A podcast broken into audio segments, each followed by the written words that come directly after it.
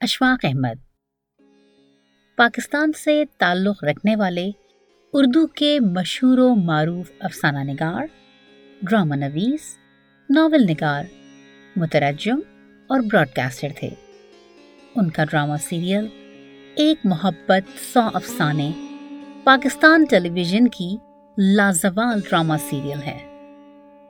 اشفاق احمد ان نامور ادیبوں میں شامل ہیں جو قیام پاکستان کے فوراً بعد ادبی افق پر نمایاں ہوئے۔ انیس سو ترپن میں ان کا افسانہ گڈریا ان کی شہرت کا باعث بنا۔ انہوں نے اردو میں پنجابی الفاظ کا تخلیقی طور پر استعمال کیا اور ایک خوبصورت شگفتہ نثر ایجاد کی جو انہی کا وصف سمجھی جاتی ہے۔ اردو ادب میں کہانی لکھنے کے فن پر آپ کو جتنا عبور تھا، وہ بہت کم لوگوں کے حصے میں آیا۔ تو آئیے، آپ کے افسانوں میں سے سنتے ہیں مشہور زمانہ افسانہ پنجاب کا دوپٹہ۔ جب آدمی میری عمر کو پہنچتا ہے، تو وہ اپنی وراثت آنے والی نسل کو دے کر جانے کی کوشش کرتا ہے۔ کچھ چیزیں ایسی ہوتی ہیں جو انسان بدقسمتی سے سمیٹ کر لے جاتا ہے۔ مجھے اپنی جوانی کے واقعات اور اس سے پہلے کی زندگی کے حالات مختلف ٹکڑیوں میں ملتے ہیں۔ میں چاہتا ہوں کہ اب وہ آپ کے حوالے کر دوں۔ حالانکہ اس میں تاریخی نوعیت کا کوئی بڑا واقعہ آپ کو نہیں ملے گا، لیکن معاشرتی زندگی کو بنظر غائر دیکھا جائے تو اس میں ہماری سیاسی زندگی کے بہت سے پہلو نمایاں نظر آئیں گے۔ آج سے کوئی بیس بائیس برس پہلے کی بات ہے کہ میں کسی سرکاری کام سے حیدرآباد گیا۔ سندھ میں مجھے تقریباً ایک ہفتے کے لیے رہنا پڑا۔ اس لیے میں نے اپنی بیوی سے کہا کہ وہ بھی میرے ساتھ چلے۔ چنانچہ وہ بھی میرے ساتھ تھی۔ دو دن وہاں گزارنے کے بعد میری طبیعت جیسے بے چین ہو گئی۔ میں اکثر اس حوالے سے آپ کی خدمت میں بابوں کا ذکر کرتا ہوں۔ میں نے اپنی بیوی سے کہا کہ بھٹ شاہ یعنی شاہ عبد الطیف بھٹائی کا مزار یہاں سے قریب ہی ہے اور آج جمعرات بھی ہے، اس لیے آج ہم وہاں چلتے ہیں۔ وہ میری بات مان گئی۔ میزبانوں نے بھی ہمیں گاڑی اور ڈرائیور دے دیا، کیونکہ وہ راستوں سے واقف تھا۔ ہم مزار کی طرف روانہ ہو گئے۔ جو جو شاہ عبد الطیف مٹائی کا مزار قریب آ رہا تھا، مجھ پر ایک عجیب طرح کا خوف تاری ہونے لگا۔ مجھ پر اکثر ایسا ہوتا ہے، میں علم سے اتنا متاثر نہیں ہوں جتنا کریکٹر سے ہوں۔ علم کمتر چیز ہے، کردار بڑی چیز ہے۔ اس لیے صاحبان کردار کے قریب جاتے ہوئے مجھے بڑا خوف آتا ہے۔ صاحبان علم سے اتنا خوف نہیں آتا، ڈر نہیں لگتا۔ جب ہم وہاں پہنچے تو بہت سے لوگ ایک میلے کی صورت میں ان کے مزار کے باہر موجود تھے، گھوم پھر رہے تھے۔ ہم میاں بیوی کافی مشکل سے مزار کے سہن میں داخل ہوئے۔ بہت سے لوگ وہاں بیٹھے ہوئے تھے اور شاہ عبد الطیف بھٹائی کا کلام سنا رہے تھے۔ اس کلام میں جب شاہ کی شاعری میں موجود ایک خاص ٹکڑا آتا تو سارے سازندے چوکس ہو کر بیٹھ جاتے اور گانے لگتے۔ کلام میں یہ خاص ٹکڑا اس قدر مشکل اور پیچیدہ ہے کہ وہاں کے رہنے والے بھی کم کم ہی اس کا مطلب سمجھتے ہیں۔ لیکن اس کی گہرائی زمانے کے ساتھ ساتھ کھلتی چلی جاتی ہے۔ ہم بھی وہاں ایک دیوار کے ساتھ لگ کر کھڑے ہو گئے۔ وہاں کافی رش تھا۔ کچھ لوگ زمین پر لیٹے ہوئے تھے۔ عورتیں، مرد، سبھی اور کچھ بیٹھے کلام سن رہے تھے۔ ہم بھی جا کر بیٹھ گئے۔ جب شاہ کی وائی مخصوص ٹکڑی شروع ہوتی تو ایک خادم دھات کے بڑے بڑے گلاسوں میں دودھ ڈال کر تقسیم کرتا۔ یہ رسم ہے وہاں کی کہ جب وائی پڑھتے ہیں تو دودھ تقسیم کیا جاتا ہے۔ گلاس بہت بڑے تھے، لیکن ان میں تولا، ڈیڑھ تولا دودھ ہوتا۔ جب اتنا بڑا گلاس اور اتنا سا دودھ لا کر ایک خادم نے میری بیوی کو دیا، تو اس نے دودھ لانے والے کی طرف بڑی حیرت سے دیکھا اور پھر جھانک کر گلاس کے اندر دیکھا۔ میں نے اس سے کہا کہ دودھ ہے، پی لو۔ میں نے اپنے گلاس کو ہلایا۔ میرے گلاس کے اندر دودھ میں ایک تنکا تھا۔ میں اس تنکے کو نظر انداز کرتا تھا، لیکن وہ پھر گھوم کر سامنے آ جاتا تھا۔ میں نے یہ فیصلہ کیا کہ میں دودھ کو تنکے سمیت ہی پی جاتا ہوں۔ چنانچہ میں نے دودھ پی لیا اور اپنی بیوی سے کہا کہ آپ بھی پئیں۔ یہ برکت کی بات ہے۔ خیر، اس نے زبردستی زور لگا کر پی لیا اور قریب بیٹھے ہوئے ایک شخص سے کہا کہ آپ ہمیں تھوڑی سی جگہ دیں۔ اس شخص کی بیوی بھی وہاں بیٹھی ہوئی تھی۔ اس شخص نے اپنی بیوی کو ٹہوکا دیا اور کہا کہ مہمان ہیں، تم اپنے پاؤں پیچھے کرو۔ میری بیوی نے کہا کہ نہیں نہیں، اس کو مت اٹھائیں۔ لیکن اس شخص نے کہا نہیں نہیں، کوئی بات نہیں۔ اس کی بیوی ذرا سمٹ گئی اور ہم دونوں کو جگہ دے دی۔ انسان کا خاصا یہ ہے کہ جب اس کو بیٹھنے کی جگہ مل جائے تو وہ لیٹنے کی بھی چاہتا ہے۔ جب ہم بیٹھ گئے تو پھر دل چاہا کہ ہم آرام بھی کریں اور آہستہ آہستہ کھسکتا ہوا پاؤں پسارنے لگا۔ فرش بڑا ٹھنڈا اور مزیدار تھا۔ ہوا چل رہی تھی۔ میں نیم دراز ہو گیا۔ میری بیوی نے تھوڑی دیر کے بعد کہا کہ میں چکر لگا کر آتی ہوں، کیونکہ یہ جگہ تو ہم نے پوری طرح دیکھی ہی نہیں۔ میں نے کہا، ٹھیک ہے۔ وہ چلی گئی۔ دس پندرہ منٹ گزر گئے، وہ واپس نہ آئی۔ تو مجھے اندیشہ ہوا کہ کہیں گم ہی نہ ہو جائے، کیونکہ پیچیدہ راستے تھے اور نئی جگہ تھی۔ جب وہ لوٹ کر آئی تو بہت پریشان تھی۔ کچھ گھبرائی ہوئی تھی، اس کی سانس پھولی ہوئی تھی۔ میں نے کہا، خیر ہے۔ کہنے لگی، آپ اٹھیں، میرے ساتھ چلیں۔ میں آپ کو ایک چیز دکھانا چاہتی ہوں۔ میں اٹھ کر اس کے ساتھ چل پڑا۔ وہاں رات کو دربار کا دروازہ بند کر دیتے ہیں۔ اور زائرین باہر بیٹھے رہتے ہیں۔ صبح جب دروازہ کھلتا ہے تو پھر دعائیں وغیرہ مانگنا شروع کر دیتے ہیں۔ جب ہم وہاں گئے تو اس نے میرا ہاتھ پکڑ لیا اور کہنے لگی، آپ ادھر آئے شاہ کے دروازے کے این سامنے ایک لڑکی کھڑی تھی۔ اس کے سر پر جیسے ہمارا دسترخوان ہوتا ہے، اس سائز کی چادر کا ٹکڑا تھا اور اس کا اپنا جو دوپٹہ تھا وہ اس نے شاہ کے دروازے کے کنڈے کے ساتھ گانٹ دے کر باندھا ہوا تھا۔ اور اپنے دوپٹے کا آخری کونا ہاتھ میں پکڑے کھڑی تھی اور بالکل خاموش تھی۔ اسے آپ بہت ہی خوبصورت لڑکی کہہ سکتے ہیں۔ اس کی عمر کوئی سولہ، سترہ یا اٹھارہ برس ہوگی۔ وہ کھڑی تھی، لیکن لوگ ایک ہلکا سا بنا کر اسے تھوڑی سی آسائش عطا کر رہے تھے تاکہ اس کے گرد جم کٹانا ہو۔ کچھ لوگ جن میں عورتیں بھی تھیں، ایک ہلکا سا بنا کے کھڑے تھے۔ میں نے کہا، یہ کیا ہے؟ میری بیوی کہنے لگی، اس کے پاؤں دیکھیں۔ جب میں نے اس کے پاؤں دیکھے تو آپ یقین کریں کہ کوئی پانچ سات کلو کے اتنا بڑا ہاتھی کا پاؤں بھی نہیں ہوتا۔ بالکل ایسے تھے جیسے سیمنٹ، پتھر یا اینٹ کے بنے ہوئے ہوں۔ حالانکہ لڑکی بڑی تھان پان اور تبلی پتلی سی تھی۔ ہم حیرانی اور ڈر کے ساتھ اسے دیکھ رہے تھے۔ تو وہ منہ ہی منہ میں کچھ بات کر رہی تھی۔ وہاں ایک سندھی بزرگ تھے۔ ہم نے ان سے پوچھا کہ بھائی، آخر یہ معاملہ کیا ہے؟ اس نے کہا، سائیں، کیا عرض کریں، یہ بیچاری بہت دکھیاری ہے، یہ پنجاب کے کسی گاؤں سے آئی ہے اور ہمارے اندازے کے مطابق ملتان یا بھاول پور سے ہے۔ یہ گیارہ دن سے اسی طرح کھڑی ہے اور اس مزار کا بڑا خدمت گار وہ سفید داڑھی والا بزرگ، اس کی منت سجامت کرتا ہے تو ایک کھجور کھانے کے لیے یہ منہ کھول دیتی ہے چوبیس گھنٹے میں۔ میری بیوی کہنے لگی کہ اس سے ہوا کیا ہے؟ انہوں نے کہا کہ اس کے بھائی کو پھانسی کی سزا ہوئی ہے اور یہ بیچارگی کے عالم میں وہاں سے چل کر یہاں پہنچی ہے اور اتنے دن سے کھڑی ہے اور ایک ہی بات کہہ رہی ہے کہ ایشا تو تو اللہ کے راز جانتا ہے۔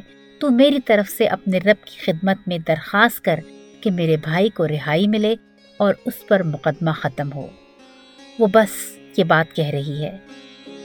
وہ لڑکی بیچاری کہیں سے چل کر چلتی چلتی پتا نہیں اس نے اپنے گھر والوں کو بتایا بھی کہ نہیں، لیکن وہ وہاں پہنچ گئی ہے اور وہ وہاں کھڑی تھی۔ چونکہ رات کو مزار کا دروازہ بند ہو جاتا ہے، اس لیے کوئی کنیکشن نہیں رہتا۔ اس نے اپنا دوپٹہ اتار کر وہاں باندھ رکھا ہے۔ وہ بابا بتا رہا تھا کہ اب تو اس کا چلنا بھی مشکل ہے۔ بڑی مشکل سے قدم اٹھا کر چلتی ہے اور ہم سب لوگ اس لڑکی کے لیے دعا کرتے ہیں۔ ہم اپنا ذاتی کام بھول جاتے ہیں اور ہم اس کے لیے اور اس کے بھائی کے لیے سائیں سے گڑگڑا گڑگڑا کر دعا کرتے ہیں کہ اللہ تو اس پر فضل کر۔ کتنی چھوٹی سی جان ہے اور اس نے اپنے اوپر کیا مصیبت ڈال لی ہے۔ میں کھڑا اس لڑکی کو دیکھ رہا تھا۔ اس کا دوپٹہ اگر سر سے اتر جاتا تو وہاں کے لوگ اپنے پاس سے اجرک یا کوئی اور کپڑا اس کے سر پر ڈال دیتے۔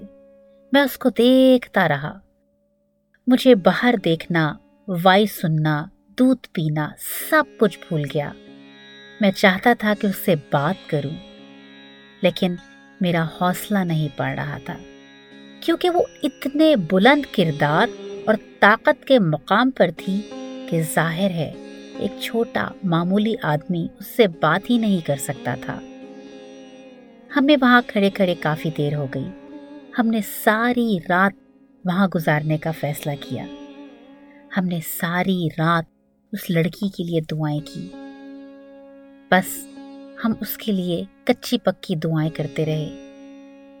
صبح چلتے ہوئے میں نے اپنی بیوی سے کہا کہ جب تک پنجاب کا دوپٹہ شاہ عبد الطیف بھٹائی کے کنڈے سے بندھا ہے۔ پنجاب اور سندھ میں کسی قسم کا کریک نہیں آ سکتا۔ یہ تو اپنے مقصد کے لیے آئی ہے نا، لیکن مقصد سے ماورا بھی ایک اور رشتہ ہوتا ہے۔ میری بیوی کہنے لگی کہ وہ کیا؟ میں نے کہا، کیوں نہیں؟ آپ روز ایسی خبریں پڑھتی ہیں کہ یہ سندھ کارڈ ہے، یہ پنجاب کارڈ ہے۔ جب ایک چودھری دیکھتا ہے کہ لوگوں کی توجہ میرے اوپر ہونے لگی ہے اور لوگ میرے بارے میں کرٹیکل ہونے لگے ہیں، تو وہ پھر کہتا ہے کہ اے لوگوں، میری طرف نہ دیکھو۔ تمہارا چور تو پنجاب ہے۔ دوسرا کہتا ہے، نہیں نہیں، میری جانب نہ دیکھنا۔ دیکھو، تمہارا چور سندھ ہے، تاکہ اس کے اوپر سے نگاہیں ہٹیں۔ ورنہ لوگوں کے درمیان وہی اصل رشتہ قائم ہے جو ملتان یا بھاول پور سے جانے والی لڑکی کا شاہ کے مزار سے ہے، جو اکیلی تن تنہا سوجے پاؤں بغیر کسی خوراک کے کھڑی ہوئی ہے۔ اس کا اعتقاد اور پورا ایمان ہے کہ اس کا مسئلہ حل ہوگا۔ اپنی ایک نظم میں شاہ فرماتے ہیں کہ، اے کمان کسنے والے، تو نے اس میں تیر رکھ لیا ہے اور تو مجھے مارنے لگا ہے۔ لیکن میرا سارا وجود ہی تیرا ہے۔ کہیں تو اپنے آپ کو نقصان نہ پہنچا لے۔ چند سردیاں پہلے کی بات ہے کہ ہمارے باغ جنا میں پرانے جم خانے کے سامنے اندرون شہر کی ایک خاتون بینچ کے اوپر بیٹھی تھی اور اپنے چھوٹے بچے کو اپنے گھٹنے کے اوپر کھلا رہی تھی۔ اس کی تین بچیاں کھیلتے ہوئے باغ میں پھیل گئیں۔ اور ایک دوسرے کے ساتھ لڑتی تھی اور بار بار چیخیں مارتی ہوئی ماں سے ایک دوسرے کی شکایت کرتی تھی۔ ذرا دیر بعد پھر ماں کو تنگ کرنا شروع کر دیتی اور پھر چلی جاتی۔ جب میں نے ان کے درمیان اتنی زیادہ لڑائی دیکھی تو میں نے اس خاتون سے کہا کہ آپ تو مشکل میں پڑی رہتی ہوں گی۔ یہ بچے آپ کو بہت تنگ کرتے ہیں۔ تو اس نے کہا کہ بھائی مجھے یہ بہت تنگ کرتے ہیں، لیکن میں ان سے تنگ نہیں ہوتی۔ میں نے کہا، وہ کیسے؟ کہنے لگی، یہ جو میرے بچے ہیں، اپنی نانی کے مرنے کے بعد پیدا ہوئے ہیں۔ میں سوچتی ہوں کہ اگر ان کی نانی زندہ ہوتی تو یہ بچیاں کتنی ہی شیطانیاں کرتی، زدیں کرتی، لڑائیاں کرتی، لیکن پھر بھی اپنی نانی کی پیاریاں اور لاڈلیاں ہی رہتی۔ جب میرے ذہن میں یہ خیال آتا ہے، تو یہ کچھ بھی کریں، میں اپنی نانی کے حوالے سے ان کو معاف کر دیتی ہوں اور یہ مزے سے کھیلتی رہتی ہیں۔ حالانکہ جسمانی اور ذہنی اور روحانی طور پر مجھے بہت تنگ کرتی ہیں۔ جب اس نے یہ بات کی تو میں سوچنے لگا کہ کیا ہمارے سیاسی اور سماجی وجود میں کوئی نانی جیسا تصور نہیں آ سکتا؟ کیا ہمیں کوئی ایسا لیڈر نہیں مل سکتا؟ یا ایسا جس کے سہارے ہم اپنی مشکلات کو اس کے نام سے ڈیڈیکیٹ کر کے یہ کہیں کہ اگر ایسی مشکلات ہوتی اور اگر قائد اعظم زندہ ہوتے تو ہم ان کے حوالے کر دیتے کہ جی یہ مشکلات ہیں اور وہ ان کو ایسے ہی سمیٹ لیتے جیسا کہ وہ دوسری مشکلات سمیٹا کرتے تھے۔ بلکہ اکیلے انہوں نے ہی تمام مشکلات کو سمیٹا تھا۔ لیکن شاید یہ ہماری قسمت یا مقدر میں نہیں تھا۔ لیکن اس کے باوجود میں یہ سمجھتا ہوں کہ اگر ایک دھان پان سی تبلی پتلی لڑکی اتنی ہمت کر کے اپنے ذاتی مقصد کے لیے اتنا بڑا کنیکشن میرے، آپ کے اور سندھ کے درمیان پیدا کر سکتی ہے، تو ہم جو زیادہ پڑھے لکھے دانش مند اور دانشور لوگ ہیں، یہ دل اور روح کے اندر مزید گہرائی پیدا کرنے کے لیے کچھ کیوں نہیں کر سکتے؟ کوئی ایسی صبح طلوع ہو یا کوئی ایسی شام آئے، جب ہم دیوار سے ڈھو لگا کر ایک میڈیٹیشن میں داخل ہوتے ہیں، تو کیا اس مراقبے میں یہ ساری چیزیں نہیں آتی؟ یا یہ کہ ہم اس مراقبے کے اندر کبھی داخل ہی نہیں ہو سکے۔ ایک چھوٹی سی لڑکی اس طرح ایک تہیے کے اندر اور ایک ارادے کے اندر داخل ہو گئی تھی اور ہم جو بڑے ہیں، ان سے یہ کام نہیں ہوتا۔ اس کے باوجود میں بہت پر امید ہوں کہ یقیناً ایسا وقت آئے گا جس کا کوئی جواز ہمارے پاس نہیں ہوگا۔ جس کی کوئی منطق نہیں ہوگی، لیکن وہ وقت ضرور آئے گا۔ کیوں آئے گا؟ کس لیے آئے گا؟ کس وجہ سے آئے گا؟ اور کیسے آئے گا؟ اس کا بھی کوئی جواب میرے پاس نہیں ہے۔ لیکن اتنی بڑی معاشرتی زندگی میں جان بوجھ کر یا بے وقوفی سے ہم جو نام لے چکے ہیں، انہیں کبھی نہ کبھی کسی نہ کسی مقام پر پہنچ کر سفل ہونا ضروری ہے۔ یہ میرا ایک ذاتی خیال ہے، جس کے ساتھ میں وابستہ رہتا ہوں۔ مایوسی کی بڑی گھٹائیں ہیں، بڑی بے چینیاں ہیں، بڑی پریشانیاں ہیں۔ اکنامکس کا، آپ کے یوٹیلیٹی بلز کا ہی مسئلہ اتنا ہو گیا ہے کہ انسان اس سے باہر ہی نہیں نکلتا۔ آدمی روتا رہتا ہے، روتا رہتا ہے۔ لیکن ہمارے اس لاہور میں، ہمارے اس ملک میں اور ہمارے اس ملک سے ماورا دوسری اسلامی دنیا میں کچھ نہ کچھ تو لوگ ایسے ضرور ہوں گے جو اکنامکس کی تنگی کے باوس یہ کہتے ہوں گے کہ جو میں نہیں کہہ سکتا۔ میں کسی نہ کسی طرح سے خوش ہو سکتا ہوں، کیونکہ خوشی کا مال و دولت کے ساتھ کوئی تعلق نہیں۔ ہمارے بابے کہا کرتے ہیں کہ اگر مال و دولت کے ساتھ جائیداد کے ساتھ خوشی کا تعلق ہوتا تو آپ اتنی ساری چیزیں چھوڑ کر کبھی سوتے نہ۔ ان ساری چیزوں کو آپ اپنی نگاہوں کے سامنے چھوڑ کر سو جاتے ہیں۔ اور سونا اتنی بڑی نعمت ہے جو آپ کو راحت عطا کرتی ہے۔ اور اگر آپ کو کوئی جگائے تو آپ کہتے ہیں کہ مجھے تنگ نہ کرو۔ اگر اس سے کہیں کہ تیری وہ کار، جائیداد اور بینک پیلس پڑا ہے، تو اس سونے والے کو اس کی کوئی پرواہ نہیں ہوتی۔ اس سے طے یہ پایا کہ یہ دولت، یہ معلومتا یہ سب کچھ آپ کو خوشی عطا نہیں کرتے۔ خوشی آپ کے اندر کی لہر ہے۔ مچھلی جس کو پکڑ لے، وہ اس لہر پر ڈالفن کی طرح سوار ہو کر دور جا سکتی ہے۔ اگر وہ لہر نہ پکڑی جائے تو پھر ہماری بدقسمتی ہے۔ پھر ہم کچھ نہیں کر سکتے۔ اس لہر کو دیکھنا، جانچنا اور پکڑنا اور اس پر سوار ہونا شہ سواروں کا کام ہے۔ عام لوگوں کا نہیں، بڑی تکلیفیں اور دقتیں ہیں۔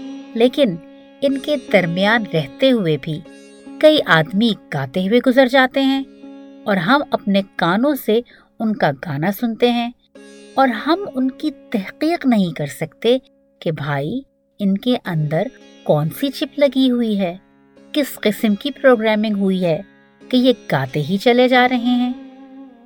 اللہ آپ کو خوش رکھے اور بہت سی آسانیاں عطا فرمائے اور خدا تعالی آپ کو آسانیاں تقسیم کرنے کا شرف عطا فرمائے۔ اللہ حافظ۔